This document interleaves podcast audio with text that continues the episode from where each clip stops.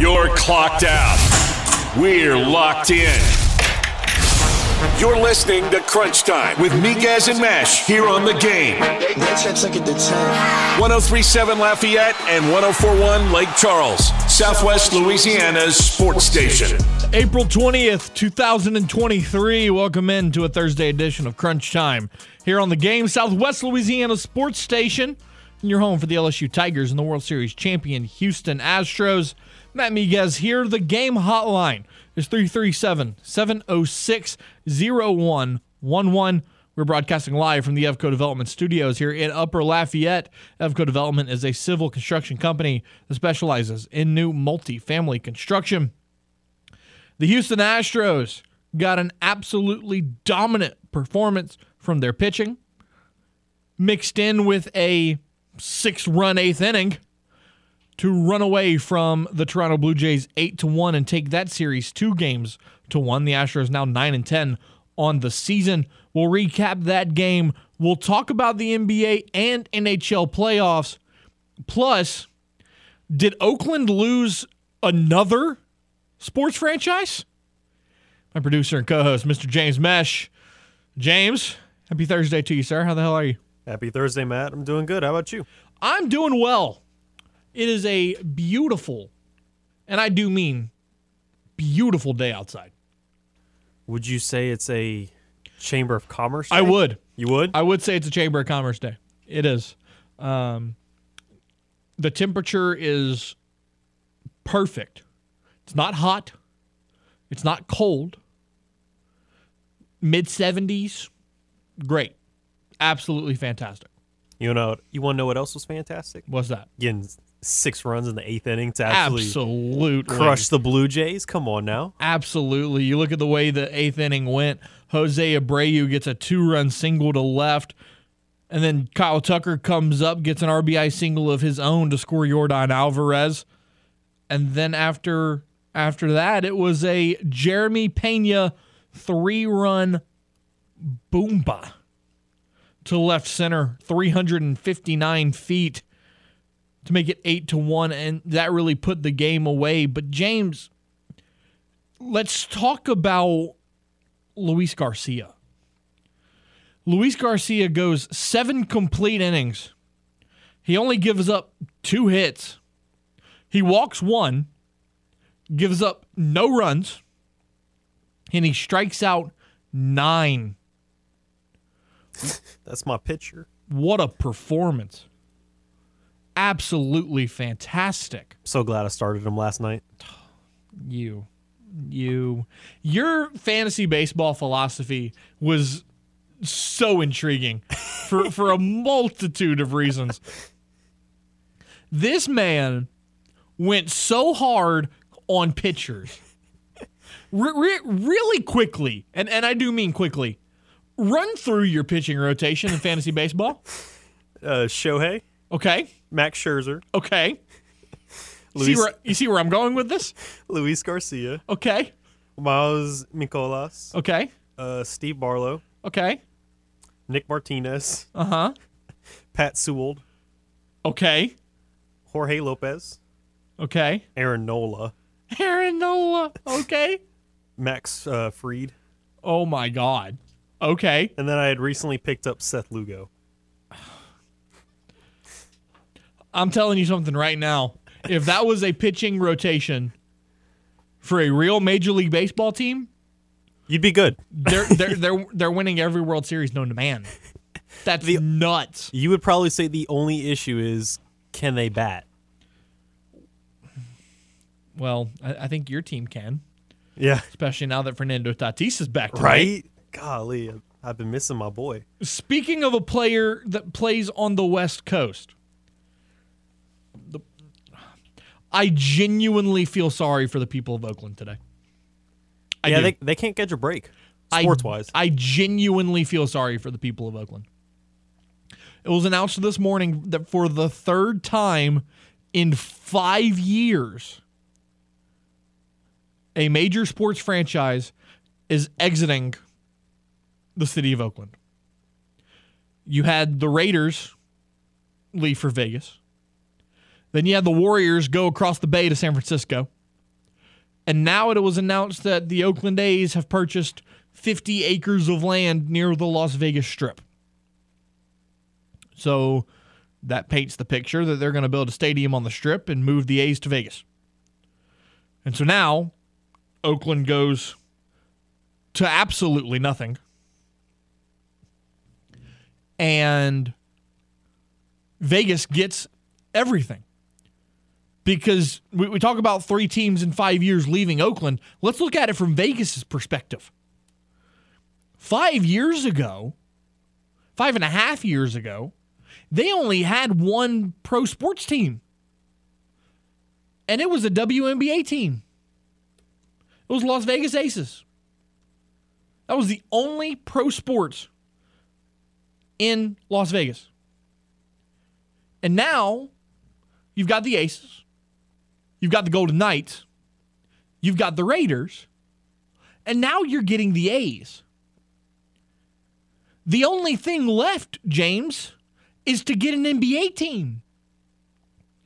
And I'm not saying that putting together a new franchise is easy, but I do believe that Las Vegas has the hardest work done.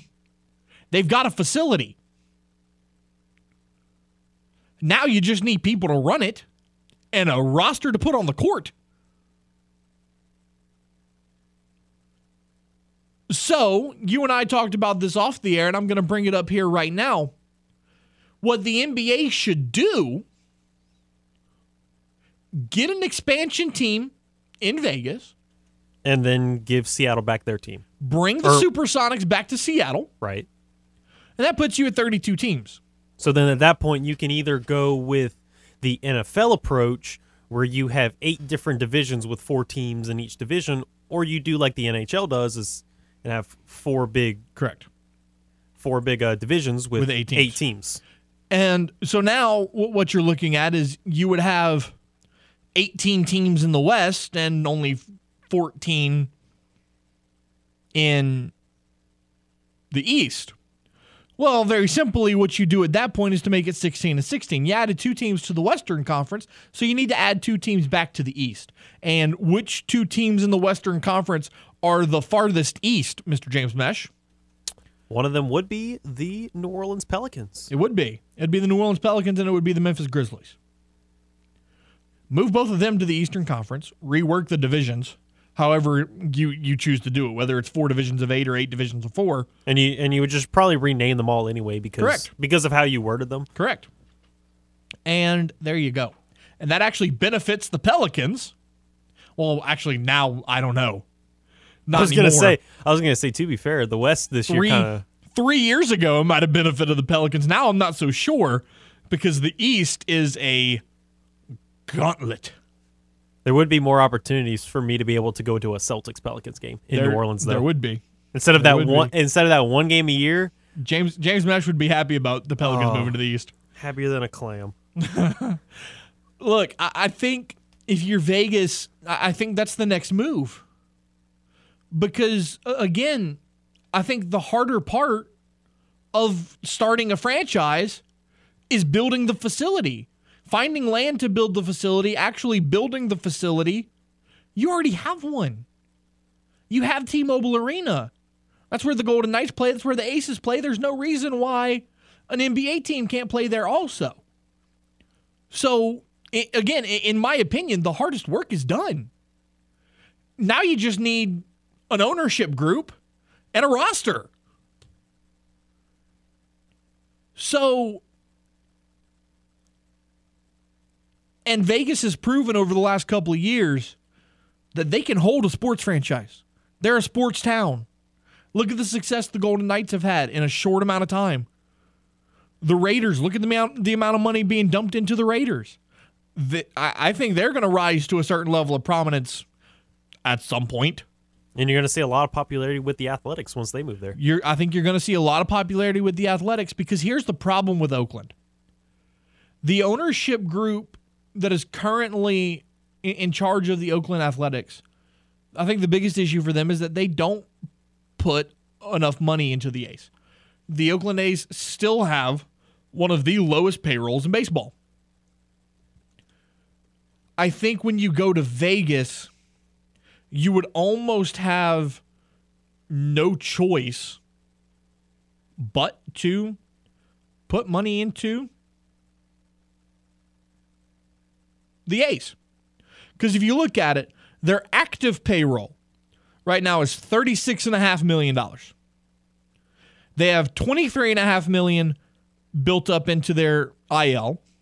And then you've got $65,807 in buried minor league salaries.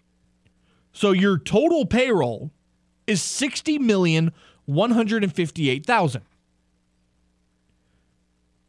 That is not a lot of money in Major League Baseball, folks. It's not. It's actually last in the MLB. So I'll retract my statement by saying the Oakland A's have one of the lowest salary pay, payrolls in baseball. No, they have the lowest payroll in baseball. You can't win that way. So, you go to Vegas, you go to a sports crazy town, you go to a town that is full of money, you invest more into the A's, and who knows, maybe, just maybe, you'll find some success. I hope so because anybody that's a fan of the Athletics, they certainly need it. They haven't had success in a long time. But again, I, I think that this move is going to be a good thing for the Oakland A's. Well, I, I guess now we can start calling them the Vegas A's. But looking at payrolls in the MLB while we're on that topic, James, are you surprised that the top two are the two New York franchises? Not really. Uh, where do the California teams rank? Lo- the two Los Angeles teams are at five and six. Okay, so I, I was I had assumed at least one of them was going to be in the top five. Dodgers and Angels Yeah, in that order, five and six, and then the Astros come in at number ten at 191 million dollars for for their payroll. That's it's a rather large payroll. Meanwhile, the Mets are sitting at 345.8 million dollars just for 2023. Lord have mercy. That is massive. On today's show, we have Dane Lewis, the host of Locked On Stars. We're going to talk some NHL playoffs, including the Dallas Stars, who are in a heated battle with the Minnesota Wild. And then at 5:30, David Eckert of the Clarion Ledger, he's going to join us to talk some Ole Miss Rebels as they prepare to host the top-ranked LSU Tigers this weekend in a three-game series. All that and much more coming up on Crunch Time right here on the game. This is Crunch Time on the game. 1037 Lafayette and 1041 Lake Charles, Southwest Louisiana's sports station. Your home for the LSU Tigers and Houston Astros. The world famous Angola Prison Rodeo is coming back in the game. 1037 Lafayette and 1041 Lake Charles has your free tickets. Text rodeo to 337 283 8100. That's rodeo to 337 283 8100. The Angola Prison Rodeo returns this weekend, and you can see all the excitement from bull riding to wild horse racing and even convict poker. Text rodeo to 337 283 8100 to watch the world famous Angola Prison Rodeo courtesy of Southwest Louisiana Sports Station. Got something to say to Miguez and Meche? hell yeah! It's easy. Just call the hotline by dialing 337 706 0111. Now, back to more Crunch Time with Miguez and Meche here on the game. 1037 Lafayette and 1041 Lake Charles, Southwest Louisiana's sports station. I was almost right on Anthony Edwards. I wasn't far off. Welcome back to Crunch Time 419 on your Thursday. Matt Miguez, James Meche. Give us a call on the game hotline 337 706 0111. What I'm referring to is that yesterday I said that Ant Man, aka Anthony Edwards, would carry the Minnesota Timberwolves and tie the series with the Denver Nuggets.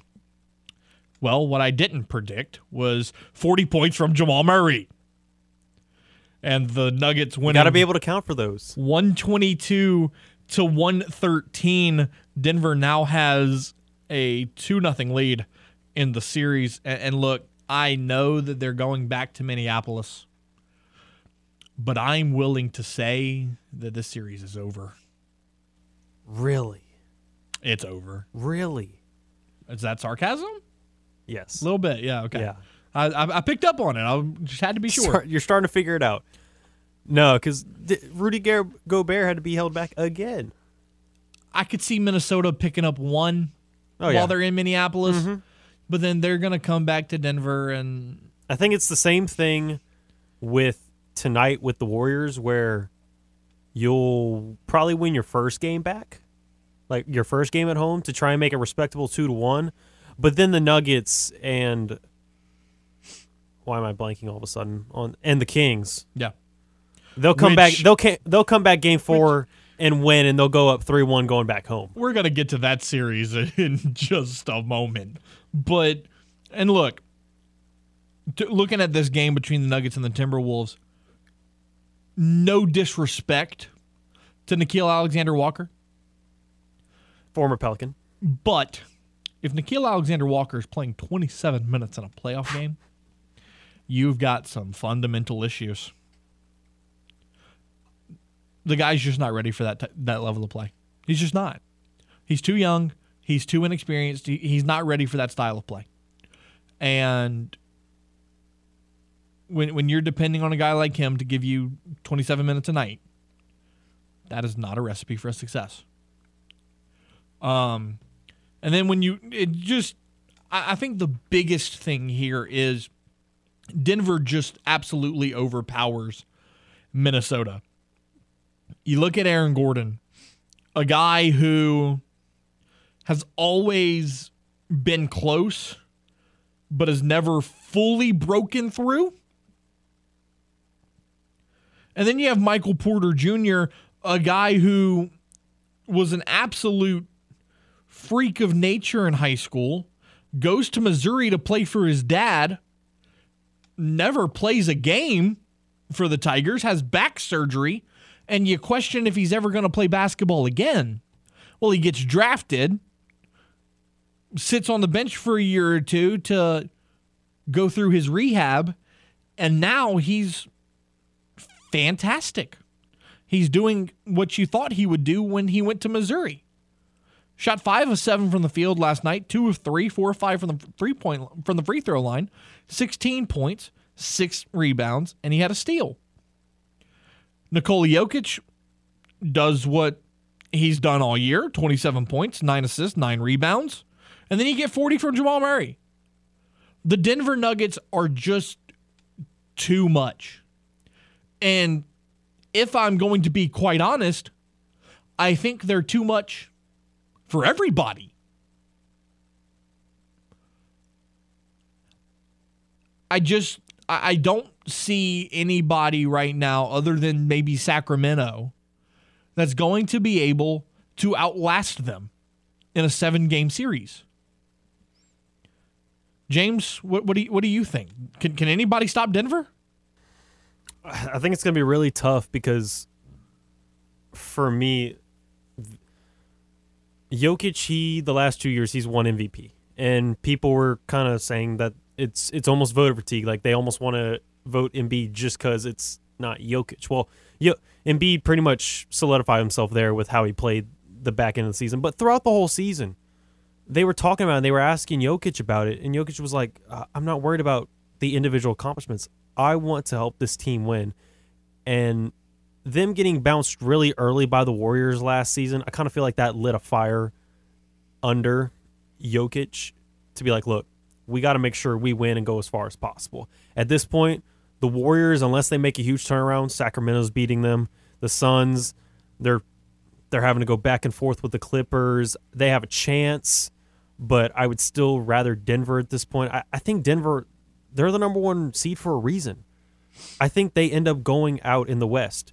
The biggest challenge would either be the Suns or the Kings with how well the Kings have played. But I think they are still pretty young, and this is the first time in a while that they've made the playoffs.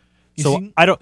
I feel like with how long it's been for them, for them to go from a bottom feeder to all of a sudden in the NBA Finals, I think it's a little too soon to say. I think they'll maybe hit that fatigue or that wall, you could say, toward the back half of the second round, or if they make it past that against like Denver in the conference finals, I think they'll kind of hit that wall towards the end.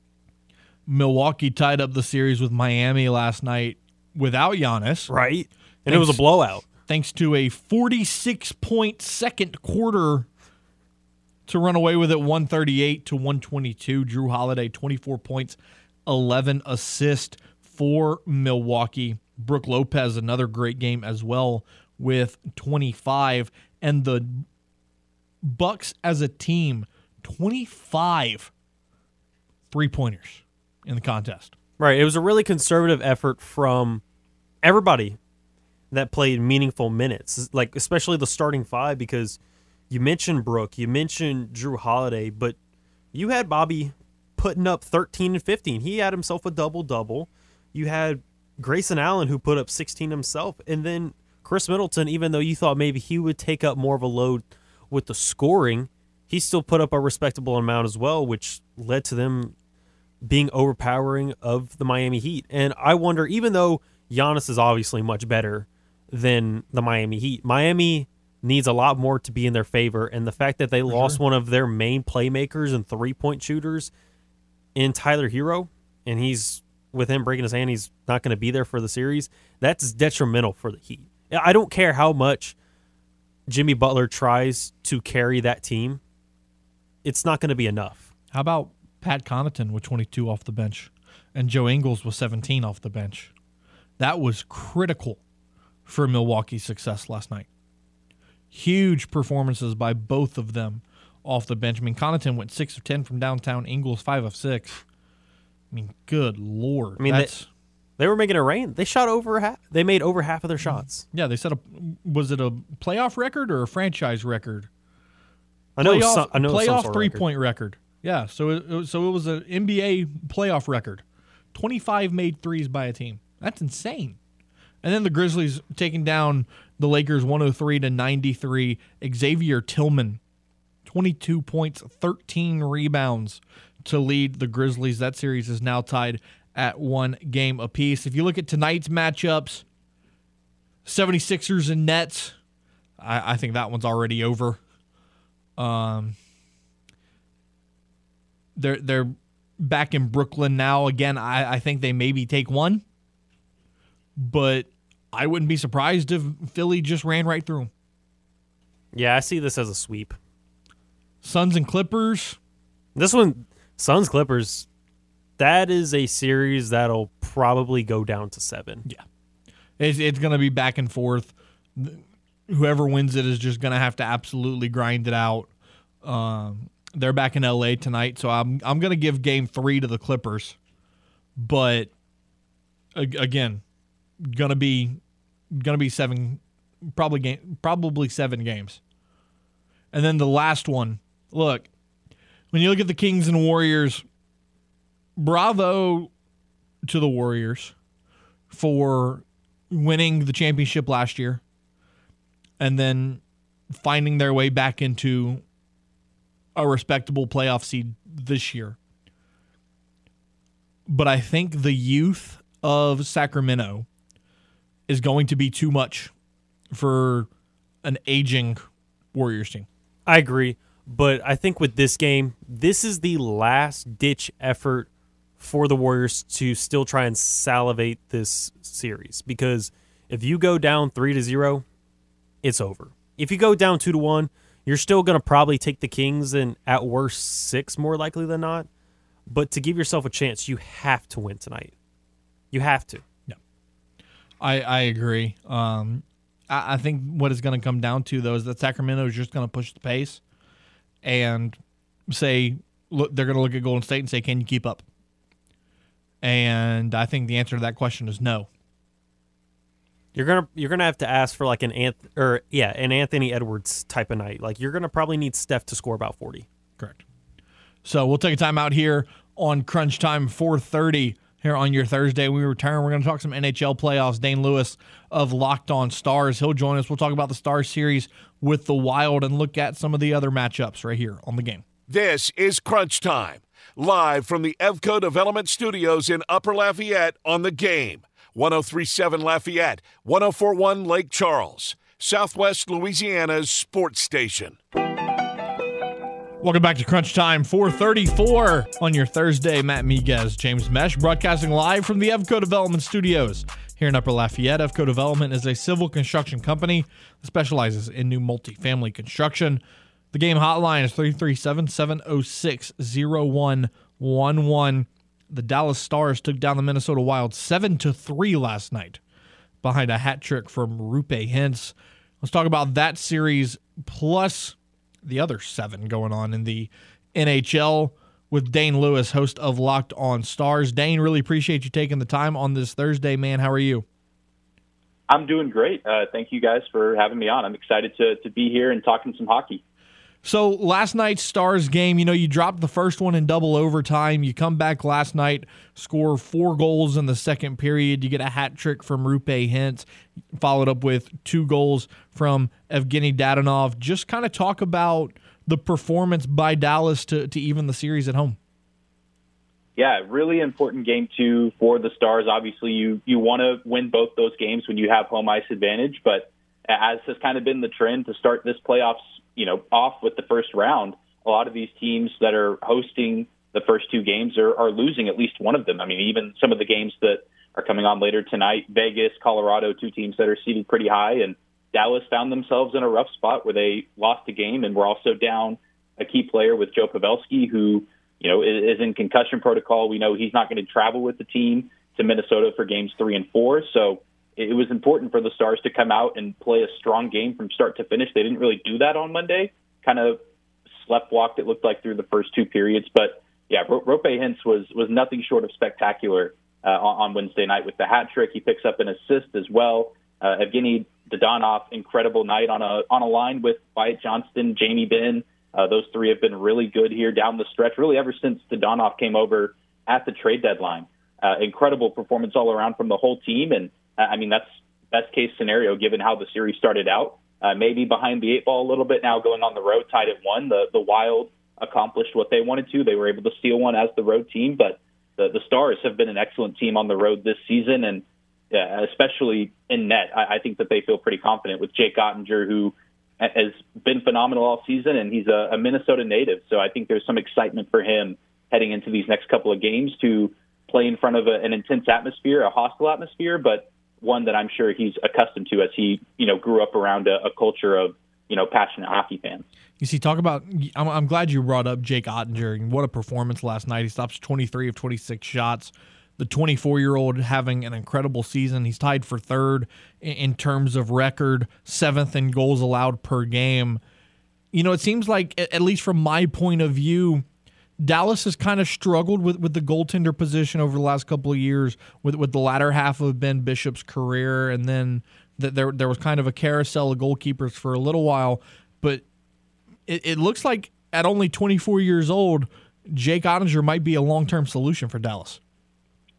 Absolutely, yeah, you hit it right on the head. It's been a weird situation where even last season, uh, carousel is the perfect word to describe it. Oettinger wasn't really supposed to play in the NHL. We Ben Bishop was expected to come back. Anton Khudobin, who was the goalie for the Stars just a few years ago when they went to the Stanley Cup final, he was expected to be a big part of the rotation, and they had uh, they picked up Braden Holtby as well, who's won a Stanley Cup with the with the Washington Capitals back in 2018, and so you know he kind of gets thrust in. Oettinger does to the starting role halfway through last season, and then finds himself as the starter in the playoffs against Calgary. The Stars lose that series, but he was phenomenal in those seven games, and he's taken on the starter role again this year, and Ben lights out. I mean, you, you those stats speak for themselves, and the, the amount of wins that the Stars were able to pick up with him starting night in and night out, just about every game this season. I mean, he started 61 games of the 82 on the schedule. I mean, you couldn't ask much more from him, and it, it's been a ton of fun to watch because, like you said, he's only 24 years old, and it seems like the best is still yet to come. But at the same time, he's already proven that he's one of the best in the league, and uh, he certainly belongs in that conversation for an elite goaltender, and especially here in the postseason. He has that mix of, you know, a good, strong work ethic. He knows that he still always has ways to improve, but he also has that that slight swagger and arrogance that you like to see from professional athletes as well, where it's not overwhelming, and it's not something that almost makes him feel like an antagonist or an enemy. But it's almost kind of like a, a charm, if you will, to, to be split down the middle of humility, knowing that there's always work to be done, but also knowing that you're one of the best at what you do, and other teams are going to have a nightmare trying to get the puck past you every single night. The other Western Conference series that got played last night, Edmonton taking down the Kings four to two. Leon Draisaitl had a point, had three points on the night with a goal and two assists. You know, you look at the Oilers with Draisaitl and Connor McDavid, and you, you kind of question where has the issue been because they have struggled to, to really move on in the playoffs. Do you think that this is finally the year that, that Edmonton becomes a serious contender for a Stanley Cup? I think it could be. I, I think they made some really sneaky good moves at the trade deadline. Uh, obviously, Leon Draisaitl and Connor McDavid have not been the issue over the past few seasons, and you know they made it to the Western Conference Finals last season. They fell, you know, they get they get swept by the Colorado Avalanche, who would go on to win the Stanley Cup. But really, they've been lacking in net, and they've been lacking a little bit defensively. But they went out at the trade deadline, uh, and they picked up a guy like Mattias Ekholm from Nashville, who you know isn't going to put up the most staggering offensive numbers, but what he can do defensively and what he can do, you know, down low in his own zone has been a game changer for this Edmonton team, alongside guys like Darnell Nurse, who have been there for quite some time it's not the flashiest group of defensemen, but they've been getting the job done. And it's a big win for, for them last night. They were in a similar spot to the Dallas Stars. They lose in overtime game one. They actually blow a lead in game one. Uh, I think they had a 3 1 lead in the third period, and LA comes back to tie it. But they've also gotten some pretty good performances from Stuart Skinner, who is still kind of finding his footing in the NHL to some degree. He's 24, like Jake Oettinger. But I think the Oilers have really liked what they've seen from him this season he's got some pretty nice numbers to go with it. So the West Western Conference in general feels very wide open. So it wouldn't surprise me at all, just given what Connor McDavid has done this season with his numbers, Draisaitl. Uh, you throw in guys like Evander Kane, Ryan Nugent Hopkins. Wouldn't surprise me at all if we see the Oilers back in the conference finals. Uh, and I wouldn't be shocked if they're able to make it even farther and potentially be the Western Conference representative uh, in the Stanley Cup finals the Kraken and the Avalanche play tonight. And, you know, looking at Colorado, they won the Stanley Cup last year. They had a great season yet again without Gabriel Landeskog all season long. Uh, the Kraken have really been surprising. The last two expansion teams to come come along have found almost immediate success. Uh, Vegas, absolutely immediate, making it to the Stanley Cup final in their first year. Uh, but talk about the success of, of, Seattle and how you see that series playing out. Yeah, they, they've had an incredible year and one that I, I don't think a lot of people saw coming, just given how everything went last season. They weren't a very good team, uh, didn't finish with a lot of wins. It's a little bit more what you expect from an expansion team, but they, they came out in year two, and I think they shocked a lot of people, and they're continuing to shock people. Uh, I don't think many people expected the Seattle Kraken to win game one of that series against Colorado. Like you said, defending champions on home ice, and the Avalanche really just had no answer for Seattle. Only able to get one goal from Mikko Rantanen, but I mean it's it's not great goaltending up in Seattle. Philipp Grubauer with one of his better performances on Tuesday. Uh, he saves 34 of 35 shots. I don't expect Seattle to to win this series. I think it's a nice story, and I think they maybe have the potential to win one more game. But I just can't see a world where this Colorado Avalanche team finds themselves out in the first round. They've dealt with a lot of injuries this season and they've dealt with a ton of adversity, as kind of is the case in professional sports. You win the championship, you know, you get teams that run it back every now and then, but it's never as easy as it appears on paper. And the Avalanche have had their ebbs and flows, but I don't know if they're going to go back to the Stanley Cup Finals this season. But I, I can't see them losing uh, here in round one. I think they have the better goaltender in Alexander Georgiev. Not his best night on Tuesday, but I mean, you just look at the Colorado roster: Cale Makar, Nathan MacKinnon, Mikko Rantanen, just just to name a few. But I mean, it, it's a deep team, and I think ultimately they're going to be to, to find a way to, to power through and, and, and to game plan around the Seattle team, who has good pieces, but I just don't think they're ready to take that next step. But I think if you're a Seattle Kraken fan, you, you feel very confident after this year in the direction that the franchise is heading. And then the last series in the West, Winnipeg and, and, Vegas. We talked about Vegas and the success that they've had over the last couple of years. They're down 0 1 to Winnipeg right now. Do they even the series tonight? I, I think so. I think it's a similar situation to Colorado, uh, although I think Winnipeg maybe has has a chance to ma- maybe win you know, take it to seven games. Maybe they win two or three more. They've got Connor Hellebuyck in net, who's won the Vezina Trophy before, a guy who knows how to win in net, but also, you know, his his defense was making it easy on him. He only had to save 16 of 17 shots, which isn't a very heavy workload, but similar to Colorado, I think this Vegas team, even though they're not a complete team due to injuries and things like that, they're too deep, and I think they've had too good of a season to just be cut off by this Jets squad. But I will say the Jets are led by Rick Bowness, who was coaching the Dallas Stars for the past few seasons, and so I'm not surprised to see the Jets playing this way. I mean, that's Rick Bowness hockey to trying to just come into these playoff series where you're the underdog and you you, you play maybe to to a standard higher than people were expecting and you shock some people at first. I think that happened last year in the playoffs when Dallas played Calgary. Dallas really gave the Flames a run for their money, but ultimately fell short. And I think that's what will happen here. It wouldn't surprise me to see it go to six or seven games, but I think Vegas is eventually going to get things figured out. Uh, and I think that they're going to eventually win this series, probably in six or seven. Chatting with Dane Lewis, host of Locked On Stars here on Crunch Time. Which series in the Eastern Conference uh, in, interests you the most?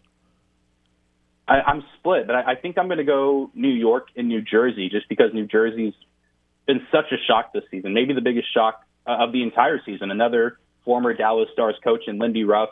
I think people expected the Devils to be better this year. They, they've kind of been in the basement over the past handful of seasons. I think there was expectations to take steps forward with guys like Jack Hughes, uh, who's had a phenomenal season, Nico Hischier, uh, Jesper Bratt.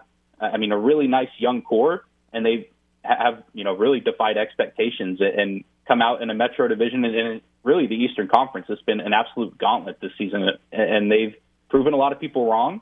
But the Rangers also a, a very sneaky good team who made it to the conference finals last year. They retained most of their talent and also added some really good depth uh, at the trade deadline. Uh, Evander Kane, who's won Stanley Cups with Chicago, Vladimir Tarasenko, also a champion with the St. Louis Blues back in 2019. I think that's a deep team with Igor Shesterkin, who's one of the best goalies in the NHL. And I think the Devils will make things interesting. I, I likely expect them to tie this series up tonight. Uh, the Rangers kind of came into New Jersey's building on what was that Tuesday, stole the show, but I think I think the Devils will get back even. But I think this is going to be a really interesting series because there's a lot of animosity between the Rangers and the Devils, and, and I expect it to be good. But I think the Rangers will ultimately win. They, they I think the veteran experience on that team is eventually going to push them over the line. But Devils fans have to be very pleased. I think like where Seattle fans feel their team is, the Devils even more so. I mean, they have a heck of a squad, and if it's not that series, uh, it's Tampa Bay and Toronto. Just because you know Toronto, one of the most recognizable brands in the league, but they haven't won a playoff series since 2004. Tampa Bay has been to the Stanley Cup Finals four seasons in a row, so there's a lot on the line for both teams, and Tampa Bay definitely stole the show in Game One but I don't expect Toronto to just roll over. Dane Lewis, host of the Locked On Stars, joining us here on Crunch Time. Dane, really appreciate your time. Uh, enjoy the rest of the playoff season, and uh, next season when the NHL rolls back around, we'll have you on again. Absolutely, that sounds great to me. Thank you, guys. And there he goes, Dane Lewis, host of Locked On Stars. We'll take a timeout when we return. Lisa Prejean of the Southern Garden Festival and Family Promise of Acadiana joins us to talk about this weekend's festival right here on the game. This is Crunch Time on the game. 1037 Lafayette and 1041 Lake Charles. Southwest Louisiana's sports station. Your home for the LSU Tigers and Houston Astros. It's another two for one deal from AcadianaDeals.com. Score $15 to Pizza Artista for only $7.50. That's a $15 voucher that you can get for just half the price. Once again, head to AcadianaDeals.com to get a $15 voucher to Pizza Artista for only $7.50. You're listening to the game. 1037 Lafayette and 1041 Lake Charles. Slings it far side. Stingley steps inside the receiver and picks it off. Southwest Louisiana's sports station. A shot to left field. Going back on it's Gordon. He'll look up. It's a goner. Your home for the LSU Tigers and Houston Astros. Welcome back into Crunch Time here on the game at Southwest Louisiana Sports Station. Matt Miguez here. The game hotline is 337 706 0111.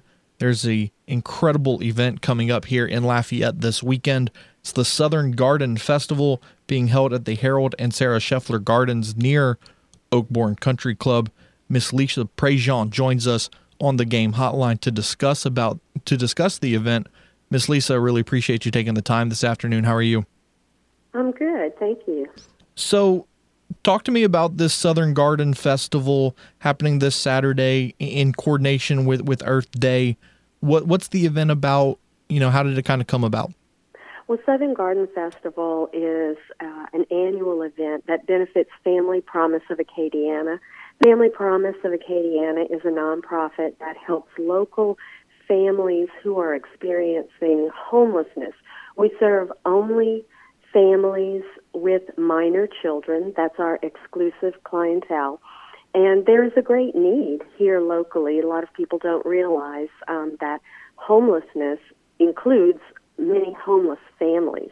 And so we aim to work with those families in getting at the root causes of their homeless situation and helping them overcome that situation so that they can achieve long term independence. So, kind of a quality over quantity service philosophy.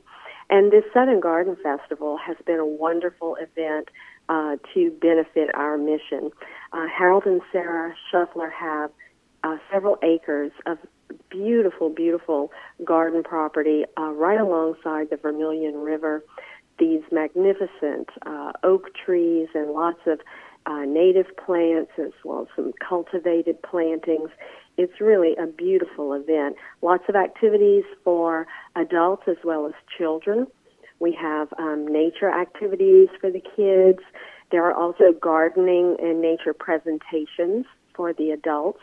Anyone who is interested in in nature and in gardening, uh, they're sure to find something to um, to fit their fancy at this event. Now the event is this Saturday from nine to three. It's going to be ten dollars a person at the gate. Children twelve and under get in free. Now you talked about the the acres of the gardens that they have. There's also going to be live music and nature presentations and arts and crafts vendors. Talk a little bit about the, the music and arts and crafts vendors that people will see this weekend. It's really a great setting. You know, it's unique to um, a unique atmosphere where you've got that live music and the artists uh, in the garden setting. It's really it's really wonderful. We have uh, every hour we have uh, a different musician playing. So we've got like Sid Horn, Philip Gould, uh, Becca Begno, Dustin Gaspar, Patsy Avenue, people who just, you know, people will recognize those names and a nice variety of, of music.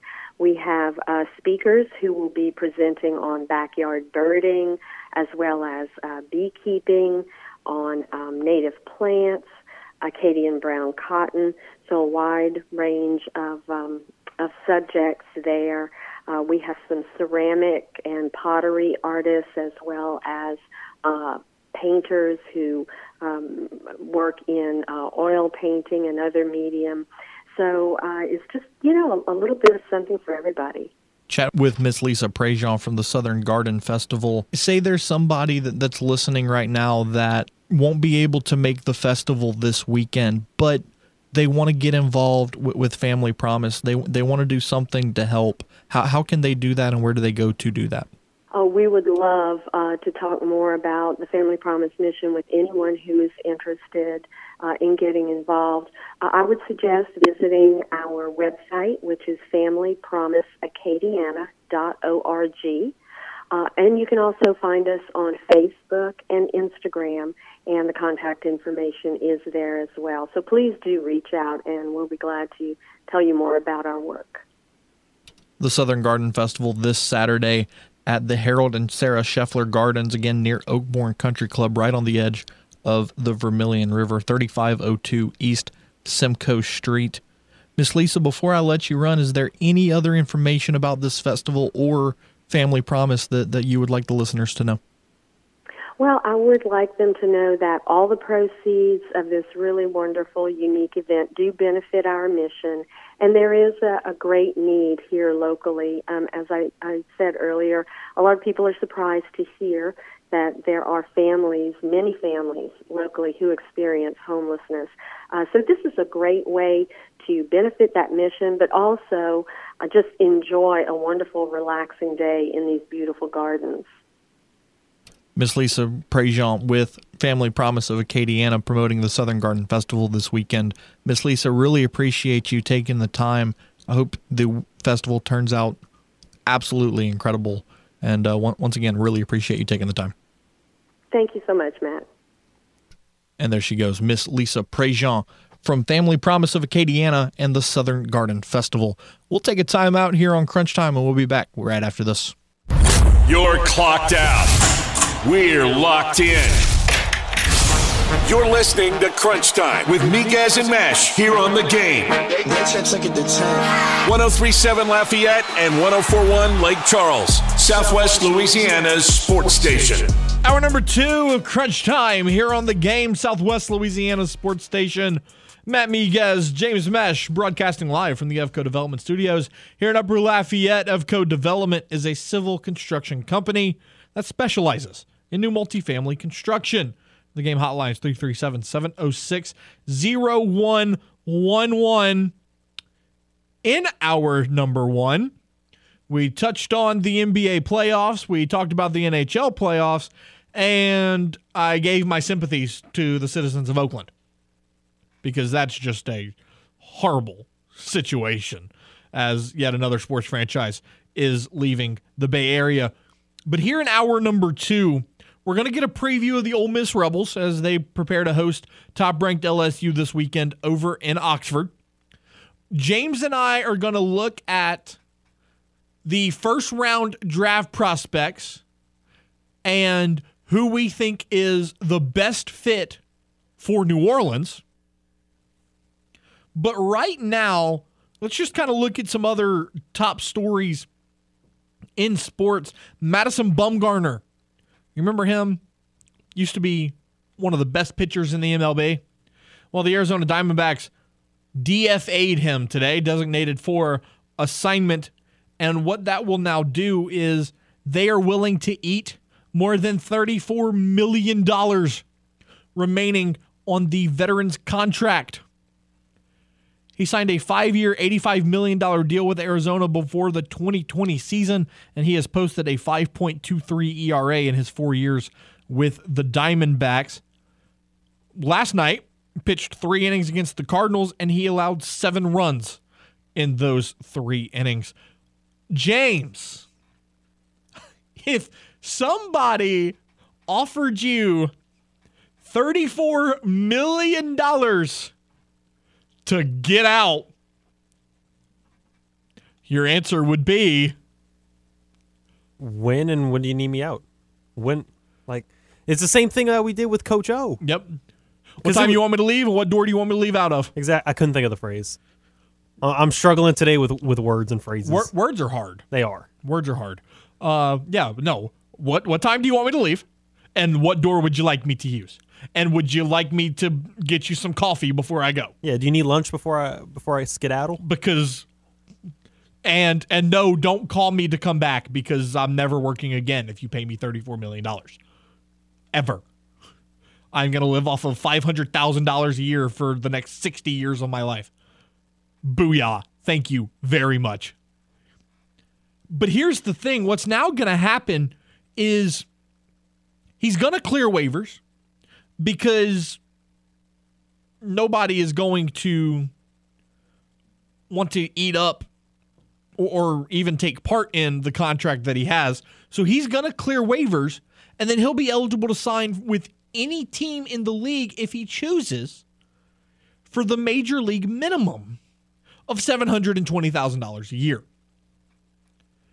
So the Diamondbacks are going to pay him the 34 million that they still owe him Plus, if he signs with another team, he can sign for the minimum $720,000 a year. Madison Bumgarner is doing okay. He's he is not brokenhearted about leaving Arizona. I can promise you. Looking at some other top stories. Kawhi Leonard has been ruled out for game three tonight against the Suns. James, how does that change things tonight? Uh, give me the Suns. Completely flipping the pick. Well, no, you had the you had the Clippers winning Game Three tonight, huh? I had the Clippers winning. Yeah, yeah. I I was gonna take the Suns no matter what. Oh, But you were ta- okay. I want I was gonna take the Suns because I felt like they would start taking command in the series at this point, and then maybe the Clippers take it back in Game Four to tie it. But I had a good feeling that they were gonna win tonight, and well, that well, that solidified even more now that Kawhi is not gonna be in. Matt Patricia is returning to the coaching ranks. Right. He has been hired by Philadelphia As long as it's not as an OC.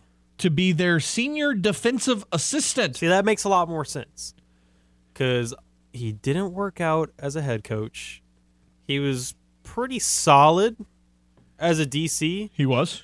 but when they moved him to OC, My, my I was question, worried. my, my question I, I would really like to have a conversation with one Bill Belichick. with Bill Belichick, who's a coaching legend.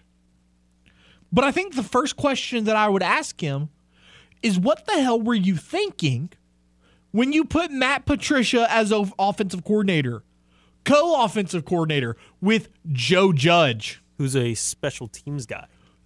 What? Did did Aaron Rodgers share some of his special potion with you? Like what happened there? That ayahuasca. Why? Sometimes I look at people making decisions like that and just write out your rationale for me because I want to understand it, but I just don't. I need to know your thought process behind that. It, it might make me feel, it, it might make my judgment on you better if you tell me your thought process because right now I'm going to call you an idiot. I- Maybe maybe I'd be a little understanding, or maybe I'd be like, no, you you make no sense. Right. So without knowing your rationale, I'm calling you an idiot. If you tell me your thought process, And it makes I- sense. I, I might just call you misguided. There's, I'd rather be called misguided than be called an idiot. Hindsight's twenty twenty. Like I mean, we look at it and you're like, okay, I just want to know. I just want to know. Some other top stories looking at the MLB. How about Fernando Tatis Jr. returning to the lineup tonight for the San Diego Padres after serving his 80 game suspension? The the interesting thing here is what that's going to do to the Padres lineup. And what I'm what I'm getting at is the fact that this lineup is absolutely stacked. Xander Bogaerts, Nelson Cruz, Fernando Tatis Jr., Juan Soto. Need I go on? Manny Machado, Trent Grisham, Jake Cronenworth, Austin Nola, Rougned Odor. This is a stacked baseball team. And let me tell you something, James. They won't win anything. They won't win anything. This might be one of the best MLB lineups ever constructed. And they won't win a damn thing because it is the Padres and there is just this MLB baseball juju that surrounds them. They won't win. They're the Atlanta Falcons of the MLB. it's so sad to think about because we've seen so many teams in history where you're like, wow, this is a quote unquote super team. This is a lock to make it to whatever sports championship they're playing for. And it almost feels like you have too much talent Correct. for your own good and you end up underperforming because the expectations are so high And you crack under the pressure. and sometimes the chemistry just doesn't work out well because you got too many cooks in the kitchen you got too many alphas Maybe if the Padres hired somebody, and of course, what I'm about to say is a joke. Maybe if they hired somebody to give them a better color scheme, maybe they would play better. because right now they're using that brown, yellow, and ugly gray, and before that it was navy blue and orange. I mean, navy blue and orange, go Astros, right? But because I don't know, this is bad. It, it's just bad, and they tried to make it, you know, super traditional with the pinstripes on the gray jersey, but honestly, just made it worse. I just got a text from somebody. They look like cans of Yoo-Hoo. Yeah. yeah, that's accurate. It, it's it's just not good. Um, but look, am I saying that I want the Padres to lose? No. I would actually I would really enjoy watching the Padres cash in on the work that they've put in to build this team. No, it's just they're the Buffalo Bills of the MLB. But they're not going to. They have a lot of talent. They feel like one of the most well-rounded teams, but they're going to end up falling short in the playoffs. By the way, the Yankees lead the Angels 5 to 3 in the bottom of the 7th and one game has already gone final today.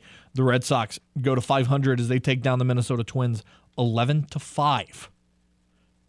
So, and we talked about the Astros game earlier, that 8 to 1 win. They've got the day off tonight as they travel to Atlanta. They play a 3-game set with the Red Hot Braves beginning tomorrow night at 6:20. The Braves come into this game at 14 and 5 so far on the season. We're going to take a time out here on Crunch Time. When we return, James and I are going to look at our favorite prospects in the draft. Plus, there was a mock draft that came out today by a former NFL player kind of has my head scratching. We'll do that next. This is Crunch Time on the game. 1037 Lafayette and 1041 Lake Charles. Southwest Louisiana's sports station. Your home for the LSU Tigers and Houston Astros. Are you tired of your boring man cave? Well, the game 1037 Lafayette and 1041 Lake Charles wants to hook you up with the ultimate man cave makeover built by Lafayette Marble and Granite. Sign up today in the clubhouse at 1037thegame.com or 1041thegame.com for a chance to win a new recliner from Bordelon's Furniture, flat screen TV from AVI, and much more. It's the ultimate man cave makeover powered by Lafayette Marble and Granite and the game, Southwest Louisiana sports station. Let your voice be heard. Hello. Give us a call on the hotline at 337 706 0111 and speak your mind. Yellow. This is the game 1037 Lafayette and 1041 Lake Charles, Southwest Louisiana's sports station. Welcome back to Crunch Time 517 here on your Thursday. Matt Miguez, James Meche. So, re- real quickly during during the timeout, we talked about the the listener comment about the Padres looking like a can of Yoo-Hoo. James, did you realize just how horrible Yoo-Hoos are for you? I knew it was bad, but when you were reading the quote unquote health statistics of it, uh, was, Jesus Oh, it's Christ. bad. Uh, I, the the fact that our parents let us drink that as children is If you wanna, if you wanna go check it out later, go ahead because it's ridiculous. It's it's insane. But anyways, so let's look at the NFL draft. We're a week away from it today. Right now, I'm gonna put you on the spot. Mm-hmm. Rank your five favorite first round prospects for the Saints from one to five. Okay. So it's like personal preference. Who would I Correct. want? Who who you want the Saints to draft? One through five. oh man, uh, if you could grab Lucas Van Ness, that'd be absolutely beautiful. So he's your favorite prospect. Uh, pretty much. Uh, one that's realistic, where you maybe have you would maybe have to trade up for him.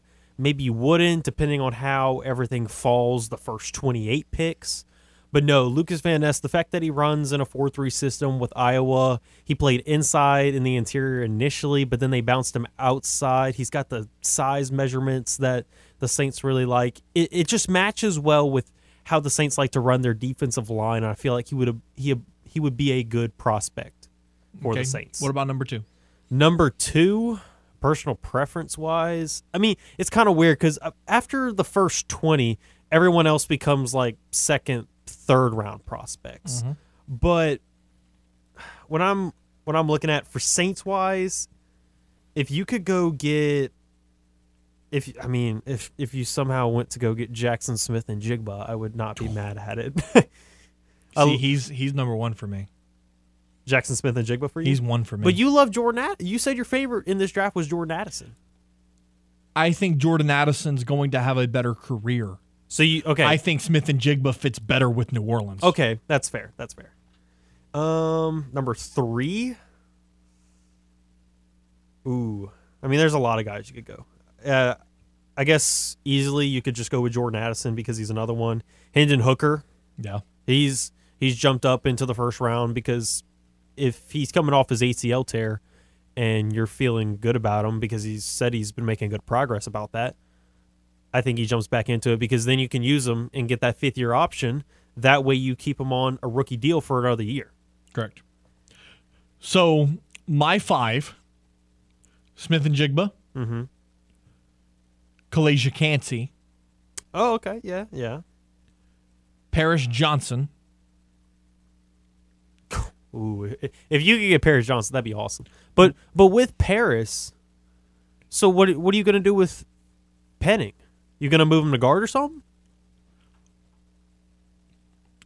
No.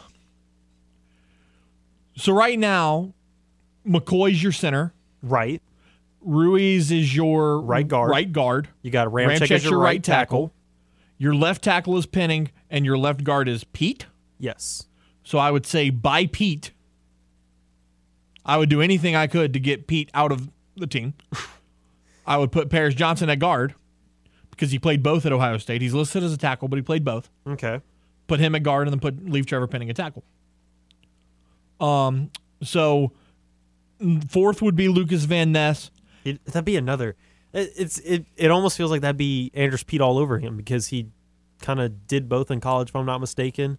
And then he was a he's a taller tackle. He was he's six seven. It'd be the same thing with Paris Johnson, who's six six. And usually you kind of have the taller offensive lineman on the edges at the tackle, and then you when you get to like six three, six four, maybe six five, usually that's where your guards and centers come in because then it'd be easier for your quarterbacks to look over, look over the line, and f- look in the middle of the field. I just think Paris Johnson's more athletic than Andrus Peat is. No, I I don't I don't blame you for that pick at all.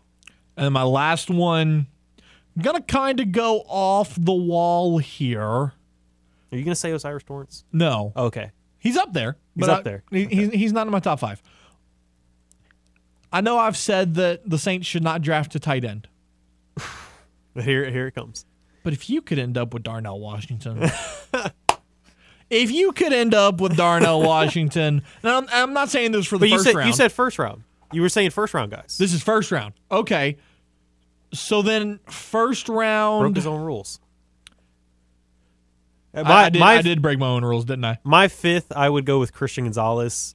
Oh, nice. That'd be- good pick. That'd be a great pick to grab. Good pick. I'm gonna go Joey Porter Jr.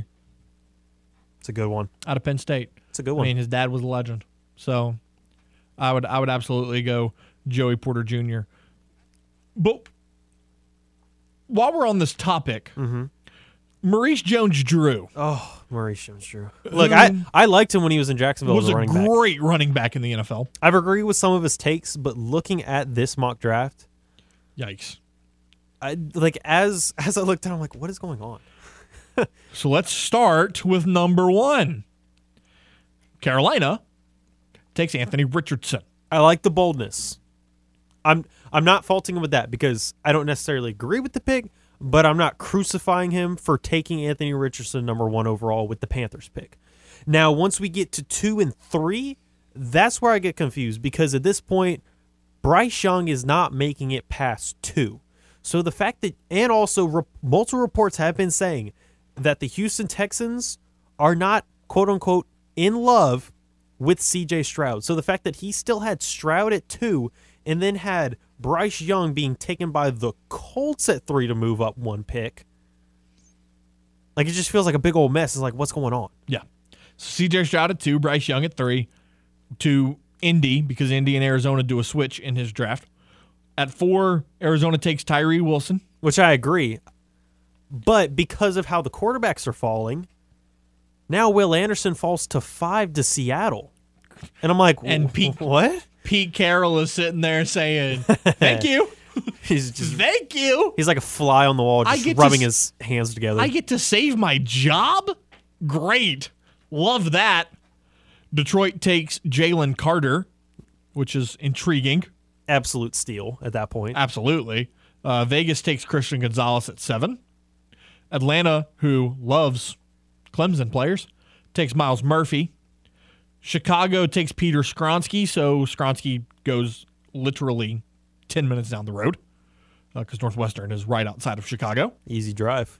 Uh, Philly uses the pick that they got from New Orleans to take Bijan Robinson. I've heard people talk about that, but I just don't know how likely that is. You don't think he's going to go that high? I don't know. I think I think someone could draft him in the teens, but all the way at ten, when, which you'll see it in my mock draft. I'm about to publish it. I think if Christian Gonzalez falls, which he doesn't in this one, but you could also very easily just take Devon Witherspoon, who ended up going 14 to the Patriots Correct. in this. See, one thing about his mock draft that jumps out to me, and obviously we're not going to go through it pick by pick because there's 31 of them to get to. He takes CJ Stroud for the Texans at two, right? Yeah, And then he turns around at 12 and then he and takes takes. Jaxon Smith-Njigba. I love the connection. Dude, if Houston can re- realistically pull that off, it's genius. Right. It's genius. That if, would if be they were in love with Stroud. Right. If, if if Stroud's your guy, and you can find a way to get his receiver and his college teammate, uh, yeah, absolutely. O'Cyrus Torrence, the former Cajun, goes 13 to the New York Jets. Green Bay actually takes a skill player. Huh? It takes Zay Flowers at 15.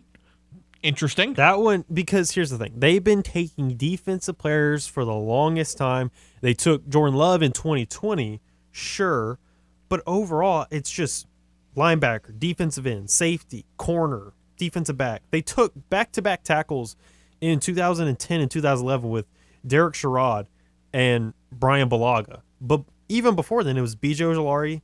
And the last time that they took a skill position player oh man, like we're not counting Aaron Rodgers because he's a quarterback. But Correct. last time they took him was 2002 with Javon Walker, a wide receiver. Correct. It's been over 20 years since they took a skill position player. Are we sure that they're going out of their way to take No. Zay Flowers? They're not doing that. No. Let's go back to the Seattle Seahawks. So last season, the Seahawks bolstered their offensive line by taking Charles Cross and Abraham Lucas. Right. Their defense kind of struggled a little bit because of it. They could use help on the defensive line. Absolutely. And according to Maurice Jones Drew, that's exactly what they're going to address. They doubled down on, On edge edge rushers. rushers. Will Anderson Jr. and Lukas Van Ness. Every quarterback in the league should be afraid. That's scary. You know, I mean, wh- where you can't run, you can't get away. Uh, that is that is frightening. Nolan Smith goes 21 to the Chargers. Jordan Addison goes 22 to Baltimore. They trying to keep Lamar around? How many receivers are you going to bring in for Lamar? Because you've kind of been giving Devin Duvernay an extended, like you've been expanding his role and kind of giving him more gadget plays to work with, and then you still have Rashod Bateman, who you took just a couple of years ago in the first round of that draft. But then you also signed Nelson Agholor. Like I, I'm not expecting him to have a huge role, but you also just signed Odell Beckham Jr. Correct. So it's like, how many receivers are you going to bring in? Now at 23, this is a perfect pick for both parties. Minnesota takes Hendon Hooker. Now, let me tell you why this makes sense. Kirk Cousins has a year left on his deal. Mm-hmm. He's getting up in age. What Hooker has the opportunity to do is A, get fully healthy, Yep. Sit that whole year. Sit and learn behind, I mean, love or hate him, he's he's done a lot in the NFL and Kirk Cousins. And then in 2024, You know the offense. you get to throw it to Justin Jefferson. You know the offense. You get to throw it to Justin Jefferson.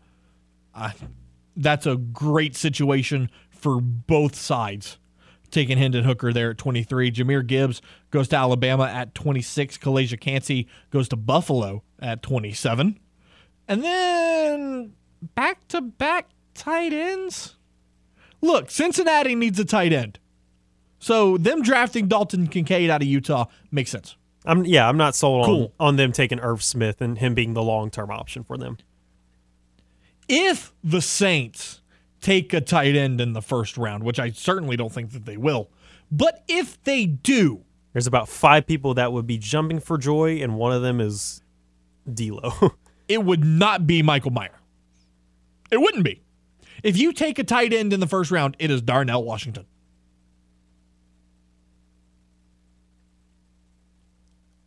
Michael Mayer, I'm I'm gonna be honest, doesn't really impress me. He just doesn't impress me. I don't think he fits the Saints scheme very well. I think he reminds me a whole lot of Adam Trautman, and that's worked out swimmingly. Please don't draft a tight end in the first round. Please don't. Um, go go line, go offensive or defensive line, or take a receiver. Do do not take a tight end, please, please. And rounding out the first round, Philadelphia takes Bryan Bresee out of Clemson, and Kansas City finds Frank Clark's replacement in Keion White out of Georgia Tech. 531 here on your Thursday. We'll take a timeout. When we return, we'll go behind enemy lines, talk about the defending national champion and the Ole Miss Rebels as they welcome the LSU Tigers to Swayze Field this weekend, right here on the game. A recent survey said that game listeners prefer our station than filing their taxes. Take that, taxes. This is the game. 1037 Lafayette and 1041 Lake Charles, Southwest Louisiana's sports station. Welcome back to Crunch Time, 535, almost 536 here on your Thursday. Matt Miguez, James Meche. The game hotline is 337 706 0111. The top ranked LSU Tigers coming off of their loss to Louisiana 8 to 5 on Tuesday in Baton Rouge. They now shift gears and will head to Oxford, Mississippi to take on the Ole Miss Rebels in a three game set over at Swayze Field. The Rebels 21 and 16 so far on the season and 3 and 12 in the SEC. Here to talk about it. He covers Ole Miss for the Clarion Ledger. We've had him on before covering the Golden Eagles of Southern Miss. It's Mr. David Eckert. David, thanks for taking the time, man. How are you? I'm doing great, man. Yeah, made the uh, made the move a couple hours north, or a little bit more than that, I guess. But yeah, it's uh, been an interesting season for the Reds, to the least, so far. So, So, um, it should be a fun one this weekend. so before we dive deep into the Ole Miss Rebels and the season that they've had, I, I got to ask, man, how's Oxford been treating you? It's great. I mean, it's just you know, it's a college town, right? And you know, everybody loves. I love college towns. Um, this is college town number three for me on the the beat writing trail, um, and it's just awesome. It has everything you need. You can walk. You know, it's can't beat it. So looking at the Rebels 21 and 16 like I mentioned, you look at the schedule, things started off well for them. Uh, you know, you picked up wins over Delaware, you took 2 out of 3 against number 13 Maryland.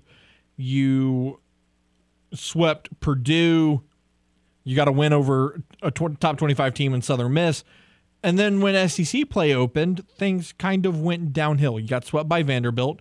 You got swept by Florida. You dropped two out of three to A and M. You dropped two out of three to Arkansas, and then this past weekend at Super Bulldog Weekend in Starkville, you dropped two out of three to Mississippi State. How does this team bounce back coming back home to play the top-ranked LSU Tigers? Well, um, the pitching has to get better. The hitting has to get better, and the defense has to get better, Matt. Um, you know, it's uh, it's it's everything, right? It's it, it it's.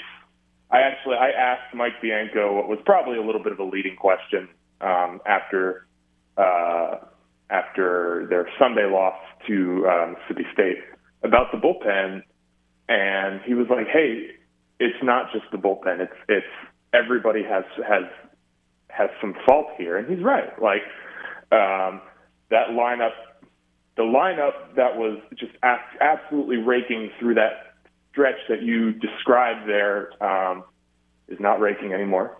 Um, their starting pitching was, frankly, just abysmal at the beginning of SEC play. It's it's getting better.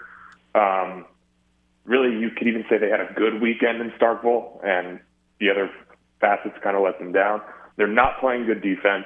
They're doing silly little things too, like making outs in the base paths where they shouldn't. Um, you know, playing uh, singles into doubles in the outfield. Um, not really controlling the the run game that well. So it's just it's it's it's just poor play on all fronts, really. So again, you have a team like LSU coming in, like it, all of it has to be better. It's not like, hey, we get a better start from Jack Dougherty on Friday night, you know, it, it, it's fixed. It's not right. There, there's so much that has to, to happen for them to be a winning SEC baseball team again. You know, we have a talk show host and a prominent sports writer here in Acadiana that that works with us, Kevin Foote, and he's got this mentality that the year after a team wins a championship is called a hammock season, where it doesn't really matter what happens; they're just kicking back in their hammock, relishing the the, the championship. Right? Could could that be the case for Ole Miss this year? Um, you know, I don't think so. Um, because look, I mean, it's it's not like the NFL or is you know MLB or whatever. Like half this team is new. Half this team did not win the the NCAA championship in in Omaha last summer, right? So um, that was a big emphasis leading into the year. Hey, we're not gonna we're we're not gonna let this be a championship hangover. And really, they didn't because they had that great start that we talked about. Um, yeah, I don't know. Maybe they're getting to a point where it's impacting them, but it, it would surprise me. I just think this team has some real flaws. Now, looking at the statistics, we'll start with offense. Calvin Harris is one of the leaders, batting 356 with six homers and 29 RBIs. And then you have Kemp Alderman, who's also batting 356, but he's got 10 doubles, 15 homers, and 51 RBIs. Outside of these two guys, talk about who else has really you know stepped up and had a strong first half to the season. Yeah, so Jacob Gonzalez, right, shortstop, probably going to be a top 15 pick this summer. Um, he's been good, maybe not as good as as they had accounted for, but you know, still really good SEC baseball player. Um, and then you know, center field, uh, they have a Tulane transfer, Ethan Groff, who's been who's been good for them at the top of the order. Um, aside from that, man, like Anthony Calarco at first base, Northwestern transfer has been pretty good. Um, but you know, uh, the, the bottom half of their order is not good. Um, once you get past Calarco, who's usually in that fifth spot, um, there just hasn't been a lot of production. So those are the five guys I, I, I think that, you know, if you're an LSU fan, you circle. Now you talked about Ethan Groff, the the Tulane transfer. You know, how's he fit in in in Oxford? I know five home runs and, and 28 RBIs and 38 RBIs so far this season with 11 doubles. Uh, j- just kind of talk about the season that he's had for Ole Miss. Yeah, I really like his game. Um, I think he's outstanding defensively. Um, he's one of those guys where he just in, in center field he gets such good breaks on balls. He reads the game so well that he's not out here making like ridiculous plays, but he's he's he's absolutely an asset to them defensively. Um, he gives them a little bit of speed on the base pass that they don't really have otherwise. Um, really patient, uh, great eye at the plate. Um, you know, maybe uh, Mike Bianco would have liked to see a little bit more power from him. I know, you know, he had a, a lot of extra base hits for Tulane last year, but yeah, um, just been a really good addition for sure. Chatting with David Eckert, who covers Ole Miss for the Clarion Ledger. Looking at the pitching side of things, I know you said that the, the pitching needs to get better, and if you if you look at the team ERA at five point five five so far on the year, what's the weekend rotation look like for for Ole Miss? Who should LSU get comfortable with? Yeah, so um, that's a little bit up in the air right now. They haven't released their uh, pre-series notes that usually give us the starting rotation, and the reason for that is Hunter Elliott, um, Friday night guy going into the season, really good in the NCAA tournament last year. Um, is supposed to be returning from a, a, a long injury absence this weekend. Um, Mike Bianco kind of intentionally wouldn't say whether that would be out of the bullpen or in the rotation. So that's something you got to factor in. Um, but Friday night has been Jack Dougherty. Um, you know, he started the year in the bullpen, um, and they moved him into the rotation when Elliott got hurt. He's, I mean, he's had some really good starts. He was great in Starkville last season or last week, really, really good. But generally, I would say it's been pretty ugly for him. Um, you know, he, he he has great stuff, but it just hasn't really clicked in a in a starting role. Um, Saturdays have been Xavier Rivas, lefty. Um, he's been pretty good. He's a, he's actually he's a Division two transfer. They got him from the University of Indianapolis. Um, I like his stuff. He started the year rough, but he's been for my money, their best pitcher in SEC play. Um, has like a, a, a he, he doesn't throw super hard, but he's a fastball that'll run in on a righty's hand. Good slider. Um, and then Sunday has been J.T. Quinn, who is a, a true freshman. Um, gotten three SEC starts. They they lifted another true freshman, Grayson Saunier, from the rotation. It just wasn't working for him. Um, but yeah, he's been he's been solid. Uh, also, pretty good in Starkville last weekend. So, yeah, the the, the rotation is improving. Um, maybe it, I wouldn't really call it a plus SEC rotation, but it's it's at the point now where it's not, you know, the the main factor in losing games for them. I guess. Now, I, I know you've touched on saying that Ole Miss really needs to do everything better uh, but for this weekend with LSU, with the potent offensive lineup that they have coming in, obviously Paul Skenes has been a dominant Friday night guy. Ty Floyd's had a strong start to the season, and Sunday's just kind of up in the air for, for LSU. What do what does Mike Bianco and the Rebels have to do this weekend specifically to find success against the Tigers?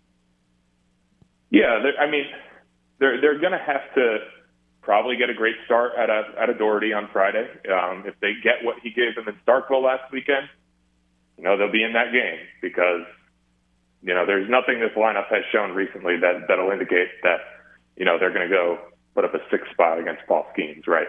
Um, you know they're they're going to have to hit some balls out of the yard.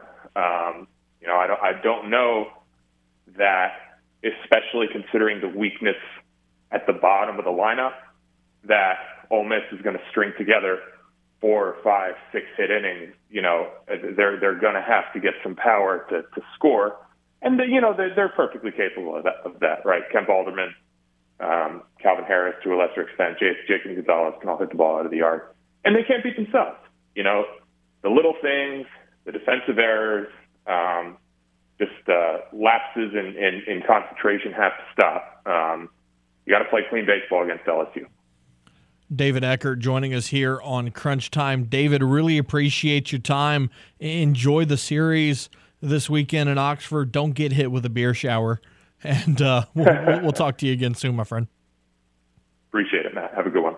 And there he goes. David Eckert of the Clarion Ledger up in Oxford. We'll take a timeout. When we come back, we'll wrap up today's show. We've talked a lot about Vegas adding the Oakland A's.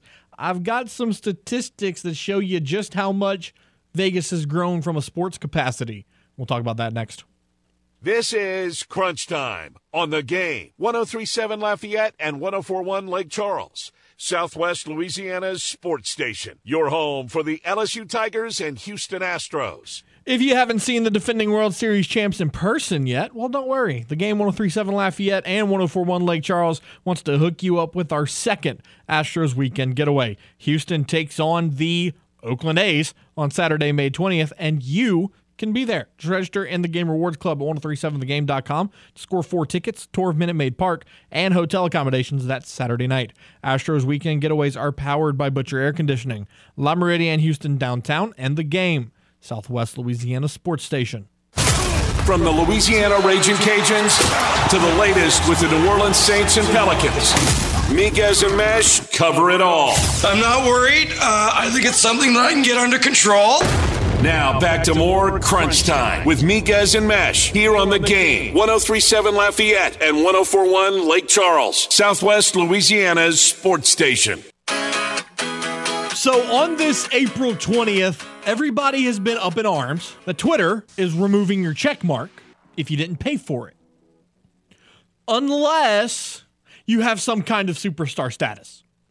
Apparently, LeBron James received an email from Twitter this afternoon after LeBron James publicly said that Twitter could take his check mark because he wasn't paying for it. Because LeBron's, even though he makes $50 million a year, LeBron James is notoriously cheap. He gets an email this afternoon saying that Elon Musk would personally like to extend you a complimentary subscription to Twitter Blue for your account. So if you've got some kind of pool in the world, Elon Musk will pay for your Twitter Blue subscription, apparently. He even confirmed it in a comment saying that he is paying for a few people's personally, like Martin Lawrence. He said he wasn't paying for a blue check mark. Well, now he's got one. Stephen King has his blue check mark still. So just food for thought. Maybe get famous and, and you can keep your check mark. So Matt, what happened to yours? I stopped paying for it. Ah, so you're not. I thought you were a superstar. Yeah, well, Twitter doesn't see me that way. But you know, It's all. fine. It's all a matter of opinion. It's fine. Um, but no, going back to the Vegas thing. This is this is insane. We talked about how they're going to gain three sports franchises in a five year period. This statistic from Front Office Sports says that in a ten year period, the Las, the city of Las Vegas will have added the A's, the Las Vegas Aces, who came to them in 2018, the Raiders, the Desert Dogs, which is a lacrosse team in the National Lacrosse League, the Golden Knights. The Pro Bowl was played in Vegas. A Super Bowl is going to be played in Vegas. An NFL draft is going to be hosted in Vegas. There's going to be a Final Four in Vegas. Vegas is going to host a Formula One Grand Prix. And they're going to get a college football playoff national championship game. Now go ahead and tell me that Las Vegas isn't a sports town. That's all in a 10 year period. I think. I think Vegas is just a entertainment town. Y- yeah. that is If you bring any sort of entertainment, the people will follow. that is five franchises, three championship games in sports, the draft, the NFL All-Star game, and a Formula 1 race. In 10 years. For a city that already makes money hand over fist. Absolutely bunkers. Good for Vegas. Good for them. They're doing it the right way. So, look, if you're going to do it the right way and you're going to give your sports franchises the monetary revenue that they deserve, then look, go for it. Not my problem. I want to take this opportunity to thank Dane Lewis, host of Locked On Stars, joining us today talking the NHL playoffs. David Eckert joining us talking the Ole Miss Rebels. Come back tomorrow. We'll talk with Jake Crane for Jake's Takes, plus an NFL draft preview with our guy Emery Hunt. For James Meche, I'm Matt Miguez. Be safe, be well, and give a hug to your mom and them. You've been listening to Crunch Time right here on the game at Southwest Louisiana Sports Station and your home for the LSU Tigers and the World Series champion, Houston Astros.